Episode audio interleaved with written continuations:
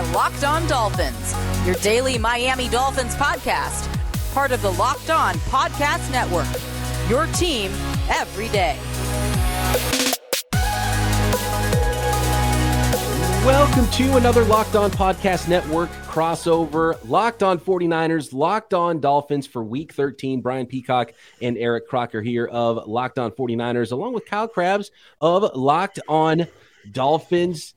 Today's episode is brought to you by our friends at Prize Picks. Prize Picks is so much fun and so easy to play. There's no competing with other players. It's just you versus the projections available. Pick two to five players. If they score more or less than their prize picks projection, you can win up to 10 times your money on that entry. It can literally take less than 60 seconds to enter. It's that easy. We love prize picks. We know you will too. First time users can receive a 100% instant deposit match up to $100 with promo code locked on. That's prizepicks.com, promo code locked on. We appreciate them sponsoring every crossover Thursday episode here. Kyle, it's been a little while since we chatted at you, and um, I'm, I'm pretty excited for this one with the way these two teams are playing right now. Listen, I the only thing that I would casually request is that we don't do the game of the year thing because they I had that in week 2 and week 3 with Baltimore and Buffalo and it was super stressful and my heart can't take it in December. It's that's too high stakes for me. So, game of the week, I'm down. Game of the year, my heart might spontaneously combust if we get that kind of action down the stretch here on Sunday. We're looking at the biggest stories here to start this episode. And uh, the biggest story in this one is just that there's so much crossover between these two franchises right now. And obviously, Mike McDaniel, the new head coach of the Miami Dolphins, has been doing great things in his first season there and has the, the Dolphins just rolling right now. And Kyle Shanahan, he was with Kyle Shanahan for 15 years. These guys were a married couple practically as far as football coaches go. And I, I think a lot of people, and maybe even Kyle Shanahan included. In fact, Kyle Shanahan said this week, Kyle, that um, he wasn't really sure how people would take Mike McDaniel once he was in front of the on the podium in, in front of um, the media w- when he became offensive coordinator of the 49ers and had to speak every week and then now that he's a head coach. And I didn't know what to expect of him. I knew he's a really smart guy but you know what did he actually do? What how important was he to the 49ers and what would that look like with him as a head coach? So, first of all, like what has that looked like from your vantage point with Mike McDaniel? Has he exceeded expectations? What do you expect and what have you seen from him as a head coach? Yeah, so so you can tell there in certain phases of, of Coach McDaniel as a head coach and managing the flow of the game and clock management and game situations. That's there there's highs and lows, which you would expect with a first time head coach. But as far as the culture, as far as the scheme, as far as the player relations, um, that was the buzzword when the Dolphins decided to part ways with Brian Flores was relationships and, and collaboration. And Coach McDaniel, anytime he's come on and spoken with General Manager Chris Grier, be that after the Tyreek Hill trade, after the Bradley Chubb trade at the trade deadline, after the NFL draft this past year with their limited resources – you you can tell that there is right now kind of a communal direction that everybody's rowing in the right direction, and and that stems uh, most obviously with quarterback Tua Tagovailoa and the the opportunities that they've provided to produce this massive leap in performance from Tua and. Uh, it came out this past week on the television broadcast that McDaniel had produced a 700 play cut up to kind of instill self confidence into Tagovailoa in the midst of his first two seasons playing for Brian Flores and the the the drama that was instilled there about him being replaced, kind of that constant narrative. So I, I think from a culture perspective, it's been everything the Dolphins dreamed it would be. And then he's instilled an offense that the Dolphins like literally haven't seen anything of this caliber from a productivity standpoint since Don Shula and Dan Marino mm. were head coach quarterback combo. Like the last time they had a top 10 scoring offense was 95. And right now they're they're in the top 6. So uh, that gives you perspective on just how bad it's been offensively for Miami and, and what coach McDaniel has been able to do. I I called Tua. This is pre Mike McDaniel getting hired by the Dolphins. I called Tua left-handed Jimmy Garoppolo last year, and I might have been selling him short a little bit. But there's Tyreek Hill out there. There is Jaylen Waddle out there.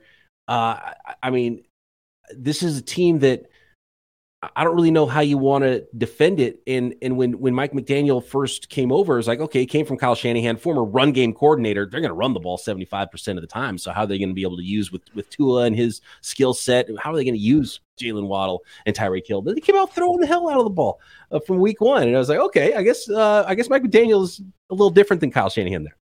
Well, I do yeah, want to ask real quick, Kyle. Have they changed philosophy since adding Jeff Wilson? Because it seems like there's been a little bit more of an influx in the the run game and kind of this two man uh, combination between Jeff Wilson and Raheem Mostert when healthy. Yeah, so they, they had really tried to get Chase Edmonds going, who they signed in free agency. And as far as rushing yards over or under expectation, you know, before the trade deadline and, and acquiring Jeff Wilson, Chase Edmonds was amongst the lowest in the NFL of rushing yards versus expected rushing yards for what was blocked in the front. And they asked him to be the guy that ran between the tackles. So Jeff Wilson coming in and having the ability to run downhill and more of their inside zone concepts has really given more juice to their ability to run physically between the tackles and kind of churn out tough yards and earn tough yards. Because Raheem for as good as he is off the edge everybody who's who's a 49ers fan listening to this knows he's at his best getting to the perimeter and, trying to capture the edge and then get up the sideline. That that's really where he shines. So um, Jeff Wilson's kind of become the de facto top back because with Miami, with how much play action and RPO game that they have, where they really want to put that second level in conflict, it's more effective to run that with downhill flow to force the urgency of those backers to really get up into gaps. And then the intermediate from 10 to 19 is open because there's a greater influence of those guys feeling more stress of either Jeff Wilson's going to run me over if he comes through the first level with a head of steam, or they're going to earhole a shot right by my ear. So the, the, the, I think the conflict of Jeff Wilson adds the layer that they were looking for that they weren't quite able to find with Chase Edmonds in that role for sure. How has how has Raheem Mostert looked? Because this was a guy with the 49ers who was, I mean, on any given play, he, he could score and he was extremely explosive. Now, since then, he's dealt with some injuries. He had a knee injury that mm-hmm. sat him out. What I mean, after his second carry in 2021. Have y'all seen that same explosiveness that we had got accustomed to seeing with the 49ers? So there, there's been I can I would need more than one hand to count the runs where he gets to the edge and it's like, oh, is this the one that's going to be the big one? And he like he just gets tripped up, and, and a lot of it is um, the execution up front, I, I, think the Dolphins are much softer on the edge with the tight ends and the blocking than, than what San Francisco obviously is with George Kittle. Uh, but that's why you've seen Trent Sherfield kind of take on this big role as, as far as being a physical blocker to, to kind of help collapse and block down on those backers. Uh, he did have one long touchdown run uh, against Cleveland.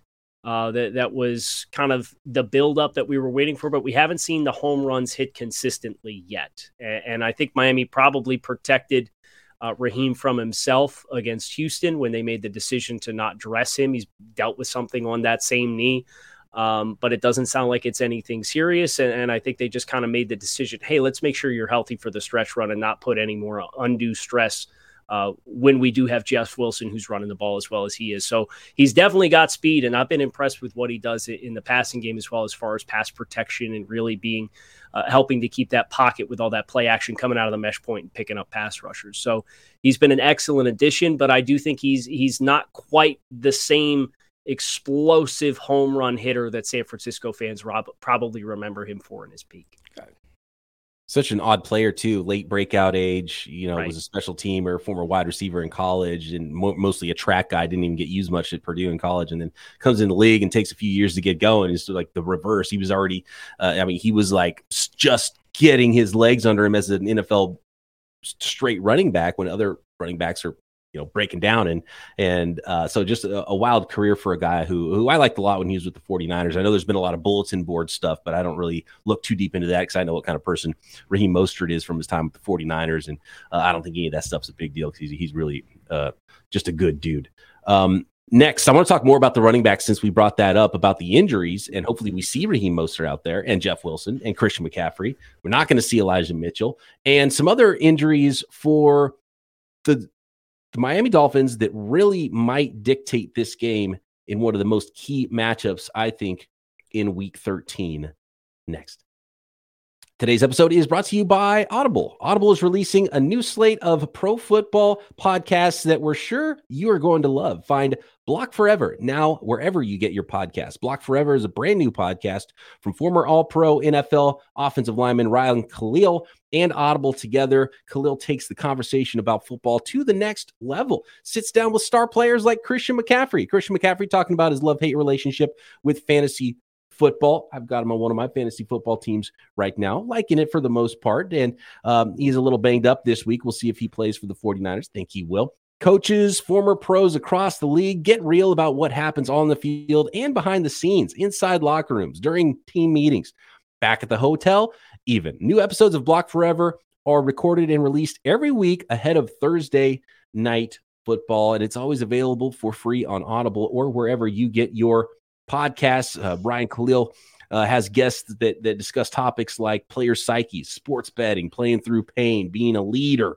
Nothing is out of bounds on Block Forever. Catch the full Block Forever series available everywhere you get your podcast. Now, Audible, get in the game.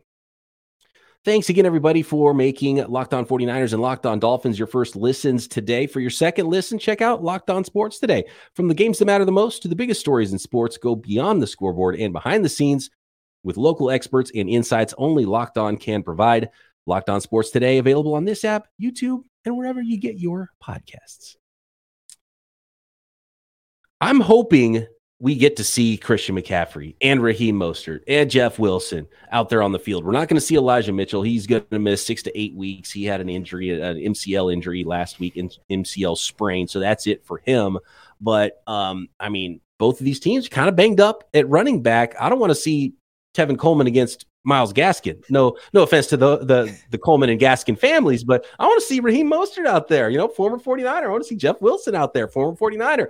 I want to see Christian McCaffrey, the guy the, the 49ers just spent so much to get to help them down the stretch run in this game, help them, you know, play uh uh play keep away a little bit from the Miami Dolphins offense. So, Kyle, what's that injury report looking like in, in the running back department? Are we going to see those former 49ers on the field? Yeah, it and and no love for uh, former San Francisco 49ers legend Salvon Ahmed, huh? Oh yes, yes. Also, also in the waiting in the wings just in case for the Dolphins. Preseason, uh, preseason and yep. practice squad superstar. Yeah, practice squad superstar Salvon Ahmed from the uh, Pacific Northwest. But yeah, um, I expect from a running backs and skill players position, you're going to get the full gauntlet uh, for Miami. You know, um, Mostert, uh, Mike McDaniel said that they're Raheem pushed to play against Houston, and they ultimately made the decision to, uh, again protect him from himself and kind of a calculated decision. Uh, so I'd expect that he's good to go. Uh, Jeff Wilson will be good to go. Um, Alec Ingold, we should not sleep on as far as being a member of that backfield. Um, he, he's coming off of a, a, knee injury from last year. He's been a glue guy for the Dolphins, and um, uh, I know everybody on this show can appreciate the value of a good hybrid fullback. So Miami, that backfield will be full strength. I think both of these running games uh, will be good. The, the, the question for Miami is more up front. Uh, as far as availability, with Terron Armstead suffering a, a grade two pec strain against Houston, and uh, Austin Jackson, their former first round pick, coming back from a long stint on IR. He's been on IR for about two months. He went on after week one against the Patriots. He played like 15 snaps.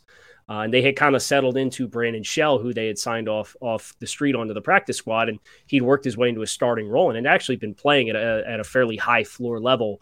And then coming out of the bye, they put Austin Jackson back in, and lo and behold, with like five plays left in the game, he got rolled up on and re-sprained the same ankle that he was on IR for for having injured. So uh, Austin Jackson's been confirmed out uh, for this game. I don't know how much of a needle mover that is in the spectrum of things uh, because he's played like 75 snaps on the season as the starter with air quotes. But uh, Terron Armstead's the, the big one for Miami. Now, for what it's worth, Cameron Wolfe of NFL Network has said that Terron Armstead is communicating that he's going to gear up and try to play in this game. And, and Coach McDaniel said during the Wednesday press availabilities uh, that that you know, high stakes game against another playoff team and an elite player like Nick Bosa, he's going to do everything that he can to try to play. So it sounds like he's going to gear up and try and go, but if he does play, he won't be at 100%. Uh, Kyle, there, the uh, the offense has been extremely explosive, especially mm-hmm. the receivers. Has any defense done anything to kind of slow those receivers down? We see the crazy numbers, the yards uh, per catch, the uh, yards on the season, with both guys being like in the top six, and I think Tyreek Hill at number one. The receptions, but how have teams, when they did have success, kind of slow those those guys down? Yeah, so so the teams that have generally had success when the quarterback's been out there, right? Because the, the, the Dolphins played the two and a half games without Tua Tagovailoa with the concussion. Uh, the teams that have largely been able to bottle it uh, have done so by playing uh, quarters coverage. I, I, look at the Buffalo Bills, and the Dolphins played the Bills in Week Three, and the Dolphins scored 21 points. They won 21 to 19, but they touched the ball for I think like 22 minutes in the game. The Bills had the ball offensively for an obscene amount of time. Uh, so uh, Brian, you, you mentioned playing keep away. That that's one way to to mitigate the explosiveness. But Buffalo plays a lot of quarters, and they have these two athletic stud linebackers in Tremaine Edmunds and Matt Milano that can kind of tackle that in between and play both a little bit more effectively. Because so much of where Tua Tagovailoa has success is ten to nineteen in the middle of the field this year because again, with the RPOs and the play action, they're looking to put those guys in conflict. So I think about San Francisco and I see Fred Warner and Dre Greenlaw. And I think that's a really, really nice feather in the cap for San Francisco to try to prioritize and take away the thing that Miami does best, which is so many of those void routes in the middle of the field where we're going to try and hit those guys in stride. And then they can kind of turn up field and look look to run after the catch. Not that Miami's killing teams with run after the catch. They're middle of the pack as far as total team YAC, but Jaylen and Tyreek, obviously, they, they're they're legitimate threats to do that. So I think playing deeper zones and then really banking on the athleticism and the instincts of those two guys on the second level that are such high quality starters for San Francisco is going to be a critical piece of this. And I would be remiss to not ask you guys about Talanoa Hufanga, who has just been like this awesome revelation for San Francisco this year, and the ways that he moves around and could potentially help to impact this game in the middle of the field from a defensive perspective as well. Well, how about this? I want to kind of flip this back to you real quick, and you evaluate okay. a lot of guys coming out of college. What were your thoughts on him coming out of USC? If if you watched him, yeah. So I I remember him being instinctual. If I, I remember correctly, he was kind of inconsistent with availability, if I remember correctly off the top of my head. And, yeah, yeah, some some shoulder injuries. So it, it, was wasn't sure how good of a functional athlete he was, but I knew uh, you could see on tape like he saw stuff really well. And, and I think just in in watching some of San Francisco in the build up to this week and kind of try and go through my process and say, okay, here's here's what I would do, here's what I ex- would expect San Francisco is going to do seeing him play with the confidence that he has as a hitter and a striker right now is, uh, I think, the biggest leap that he's taken versus when he was at USC, where he could diagnose plays really well, but he, it, there's no fear in him now, and, and, you can really tell. And, and that's been really, really impressive to see him making all these plays in all these different phases for San Francisco.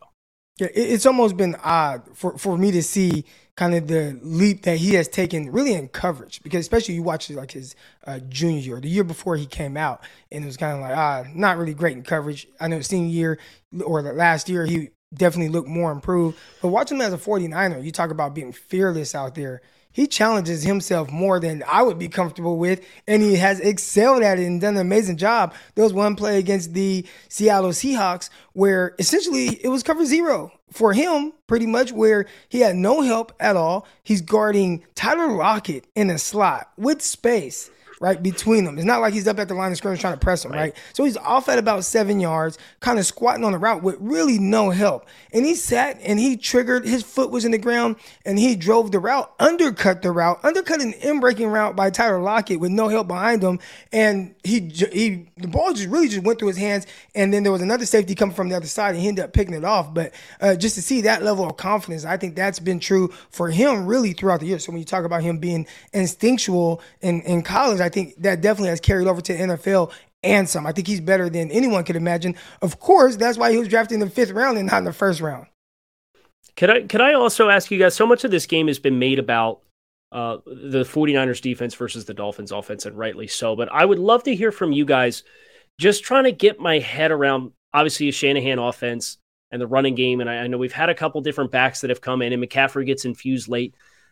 What about up front? You know, because I know San Francisco kind of went through this attrition on the interior offensive line, and Laken Tomlinson leaves in free agency, and, and they're going to put a lot of window dressing and stuff and misdirection to to kind of test the Dolphins' eye discipline in the front. But in the past month or so, if they're not facing Justin Fields, who's popping them off for about 180 rushing yards, Miami's been really good defending the run against uh, tra- more traditional run concepts, aka not not QB run stuff. So I, I just would love to hear from you guys as far as what San Francisco's line talent is like this year. Obviously, you have the, the top offensive lineman in all of football in Trent Williams, but kind of that interior group for them. How's Mike McGlinchey look this year? Just trying trying to get a feel from you guys as far as how you feel like those guys will physically stack up against what is a, a pretty deep Dolphins defensive line. I, I think it's been the one area of the team that has been the most pleasantly surprising for the 49ers, okay. especially those guys on the interior. When you had three fifths of your starting offensive line turning over from last year to this year, Aaron Banks, who couldn't get on the field last year, remade his body in the offseason and didn't even have that great of a training camp. Uh, it was like, okay, what's that going to look like? Then you have a fourth round rookie plugging in at right guard in Spencer Burford, and then a, a journeyman who's been uh, in Miami that you might have seen a few times, uh, probably even not that much popping on the field there for the Dolphins in Jake Brendel at center, and they've been really good. Uh, in fact, I I'm pretty sure Aaron Banks and Spencer Burford still haven't been credited with a sack yet this season, which is which is pretty phenomenal. And, and, you know you'll take that all day long. So when you have the best offensive lineman in the game at left tackle and the young guys really playing well at the guard position. I think it's been a, a, pleasant surprise for the 49ers this year. Maybe they haven't been running the ball quite as as well as they had in some years past under Kyle Shanahan, but it definitely hasn't been a problem. They've been able to do what they need to do in the ground game for the most part this year. And of course, bringing over uh, Christian McCaffrey's just added that extra element in, in spacing, you know, in a in a horizontal manner on the on the field for the 49ers. So you can't key on Debo, you can't key on Kittle, and you still have to, you know, try to do what you can against the run, but you've got to to look out for the passing game, the short passing game still. So um, it, has been pretty amazing. You brought up Mike McGlinchey. That's been the one really rough spot for the 49ers this year. I think he's been credited with five sacks, some other stuff with ha- which hasn't looked great. He's trying to overcome that really bad quad injury that some players don't come back from at all, and I, I think it is hampering him. And he wasn't great in pass protection before, but was a really good run blocker. And I think he's taken a step down in both of those this year. So if you can get if you get the 49ers, you can probably get them uh, over the center with Jake Brendel or against right tackle Mike McGlinchey. And um, but for the most part, the 49ers offensive line has been pleasantly surprising with with all of the turnover so far. Croc, would you agree with that assessment? I, I would say for the most part, right? If you ask fans about last game, you know, Jimmy Garoppolo was getting hit left and right. I mean, he was taking shots. And that was something that they haven't really been accustomed to seeing from them. You know, if you go back just one game prior to that, even with J.J. Watt on the field, Jimmy Garoppolo didn't get touched for an entire game against the Arizona Cardinals. So for the most part, yeah, they've been good, but the Saints saw something that they could attack, and it felt like, especially even after rewatching it, they were kind of confusing the 49ers with these different stunts and pulling guys and uh, kind of you know pushing one guy to the side and guys coming in and and uh, it was it was really tough for the young guys for the 49ers to really kind of have any type of groove. And uh, yeah Jimmy Garoppolo he got hit probably more in that game than he did in any game. So if I'm the Miami Dolphins and I want to you know, see if there's any type of blueprint to really dominate this offensive line, which again, they, they have played well but they can be had. And I think maybe the Saints kind of showed, hey, this is how you do it. Just just real quick before we move on, I, I did want to mention for the Dolphins, obviously trading for Bradley Chubb at the trade deadline, and we've kind of seen this this interesting trend, which you would expect when you go out and you get a guy like Bradley Chubb, but the the, the blitz frequency is down a little bit, and, and you know they're they're kind of relying on Christian Wilkins and Jaelan Phillips and Melvin Ingram and Bradley Chubb and uh, that right now is probably their most effective group of four in the pass rush. And they'll move Jaelan Phillips inside on the three technique, and they love to twist him and Wilkins and and get Phillips turning up in A gap. So just kind of thinking about this 49ers offensive line, and if if uh, New Orleans was able to create any kind of miscommunications with gap exchanges and twists up front, would not be surprised to see the Dolphins on the first third and long come out with that group of four, play seven on the back end to try and zone it up and play coverage and, and really see if they can capitalize and create the same kind of miscommunications when San Francisco's got the ball. Of course, it wouldn't be a Thursday crossover episode if we didn't have some predictions here. So we've got to get to some predictions next week 13, 49ers and Dolphins. But first, I got to let the folks out there know about Bet Online. And I'm a little bit surprised at this line right now, actually, guys, because uh, the line started about three and a half to start the week, and it's actually creeped even closer to the 49ers side. Four points at home. The 49ers are uh, are right now favored in this football game at betonline.net, your number one source for sports betting information, stats, news, and analysis. Get all the latest odds and trends for every professional and amateur league out there from football, of course, tons of NFL lines, college football, basketball, NBA. We've got soccer, we've got college sports, we've got esports, everything you can imagine sports related at betonline.net. And if you're going to wager your hard earned money, you want to make sure you're informed and get all the information as well. And you can find all of that at betonline.net. And of course, if you love sports podcasts, which if you're listening to this, I'm sure you do, you can find those as well at betonline. Always the fastest and easiest way to get your betting fixed. Get over to the website or use your mobile device today to learn more about all the trends and all the action at Bet Online, where the game starts. So, of course, the marquee matchup here, gentlemen, is, as we mentioned, Dolphins offense, 49ers defense. I believe it's the number two offense in the NFL against the number one defense in the NFL. And that matchup of, you know, Bosa against, is it you know, Brandon Shell, is that who he's going to see a lot of? Is Terron Armstead going to play in this game? Uh, how much do they move him around? Can they? Uh, and I, I think it's very similar to what you just laid out there with the with the Dolphins defense, Kyle, in that can the 49ers get home with their front four and and deploy their coverage guys in the back end, you know, two high safeties as much as they need to against this team. I, I, think that's going to be really key for the San Francisco 49ers. I like that matchup for the 49ers. But before we make our predictions, are you a little bit surprised, Kyle, to see the 49ers favored as much as they are? And like, look, when you're when you're like betting on a game, I look at this and I say, man, I don't know how this game is going to go. I think we're going to learn a lot about both of these teams. So neutral field, that means it's probably a coin flip for me. But then when you put the 49ers at home, okay, you get a field goal. You get that extra point. I'm almost like, how gold is that extra point? You know, if you're getting four points instead of three. Yeah, so I'm not surprised that San Francisco is favored being at home and Miami having to come out to the West Coast and they're going to stay out there for the two week trip because they have the Chargers the following week. So this is like going to be a big to do, you know, and uh, this being at least on the front end of it, you're, you're a little bit more routine with your schedule. But uh, Miami has not been on the road in about a month. So, you know, this is kind of a little bit of an interruption versus their flow in general. And uh, they, they, had to knock a little bit of the rust off coming out of the bye against Houston uh, th- this past week as well. You know, in spite of what the score in the first half would tell you in that game, I think there were some timing things that the Dolphins would love to get cleaned up. And with the question of Terron Armstead, uh, I take all those pieces of the puzzle together, and I'm not surprised that San Francisco's favored. And these are two teams that are playing really good ball right now, right? So uh, San Francisco's won, I believe, four in a row, going from three and four to seven and four at this point, and Miami's won five in a row. So, um, what do they see? Defense wins champions championships, right? So maybe that's part of the line here as well. But uh, yeah, this this to me is going to be the turnover battle third down conversions, red zone conversions to touchdowns, like all of those cliche things. Like this is a game where they're actually going to mean it. Like you have to win those things to win the football game. I don't think you could get down in the red zone and settle for threes and expect to win this football game because I do think, generally speaking, points are going to be a little tougher to come by. I, I don't think this is going to be a 40 to 35 final score. I'm thinking like 24 21 or 2017 is probably going to be when it's all said and done how how the the final score ends up laying out here. Croc, do you have an official prediction for 49ers Dolphins week 13?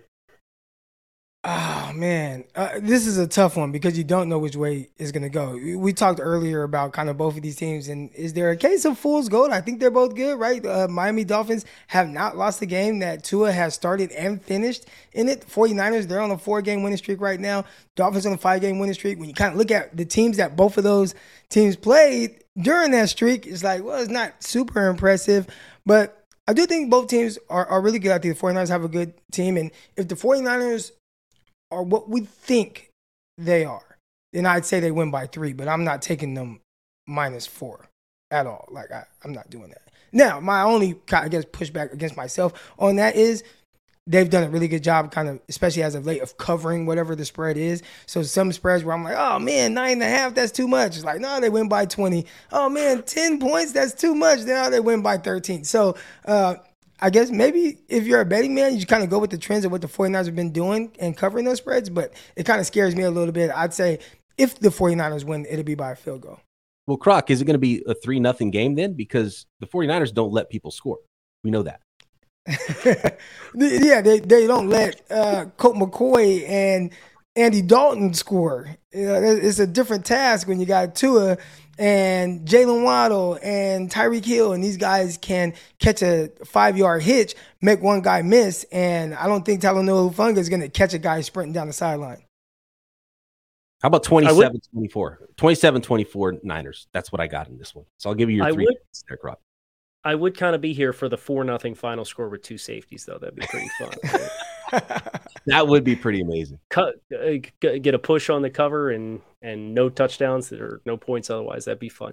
Uh, if I'm betting with my head, you know, Miami having won five in a row and having to make the West Coast trip, I'd probably take San Francisco by a final score of 20 to 17 is what I would settle what if, if I'm betting with my head. If I'm betting with my heart, if you can see the layout behind me here if you're watching on the YouTube channel, mm-hmm. right? Like there's no secrets here. And I'm a superstitious guy. So I'll lean into it a little bit and I'll take the Dolphins. I'll say 21 20 is the, uh, the teal and orange colored glasses slant that I'm taking on this game. But if you tell me at the end of the day, San Francisco at home has the bounce of the ball that's going to make the, uh, the, the difference, I wouldn't be surprised at all.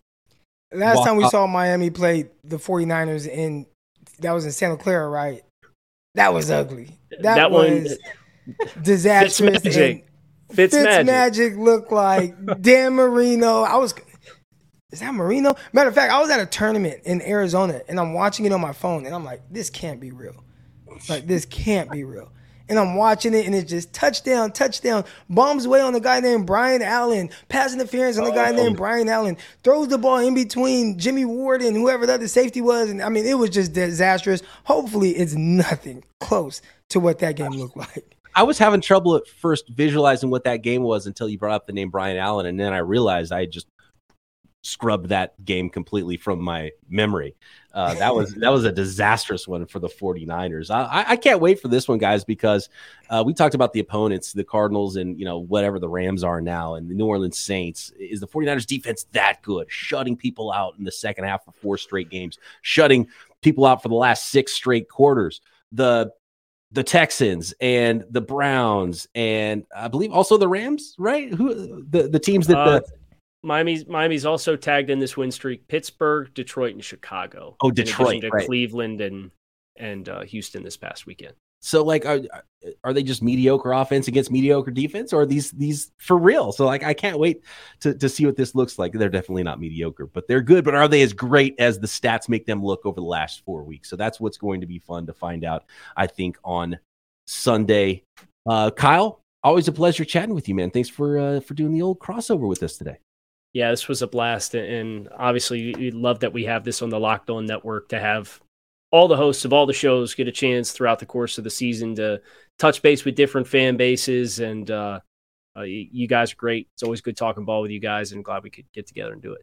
And by the way, this is number one or number two offense against number one defense in the NFL, right? This is the number one Locked On Network NFL podcast, along with the number two, I believe, right?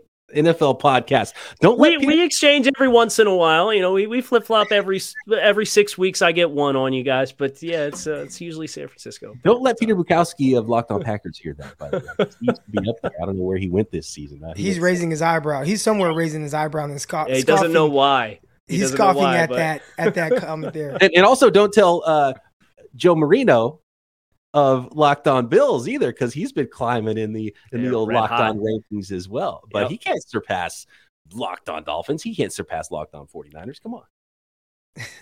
All right. Thanks everybody for making Locked On 49ers and Locked On Dolphins your first listen. Make sure you check out everything else the Locked On Network has to offer. Peacock and Williamson, Locked On NFL Draft. Check out Kyle doing Draft Dudes.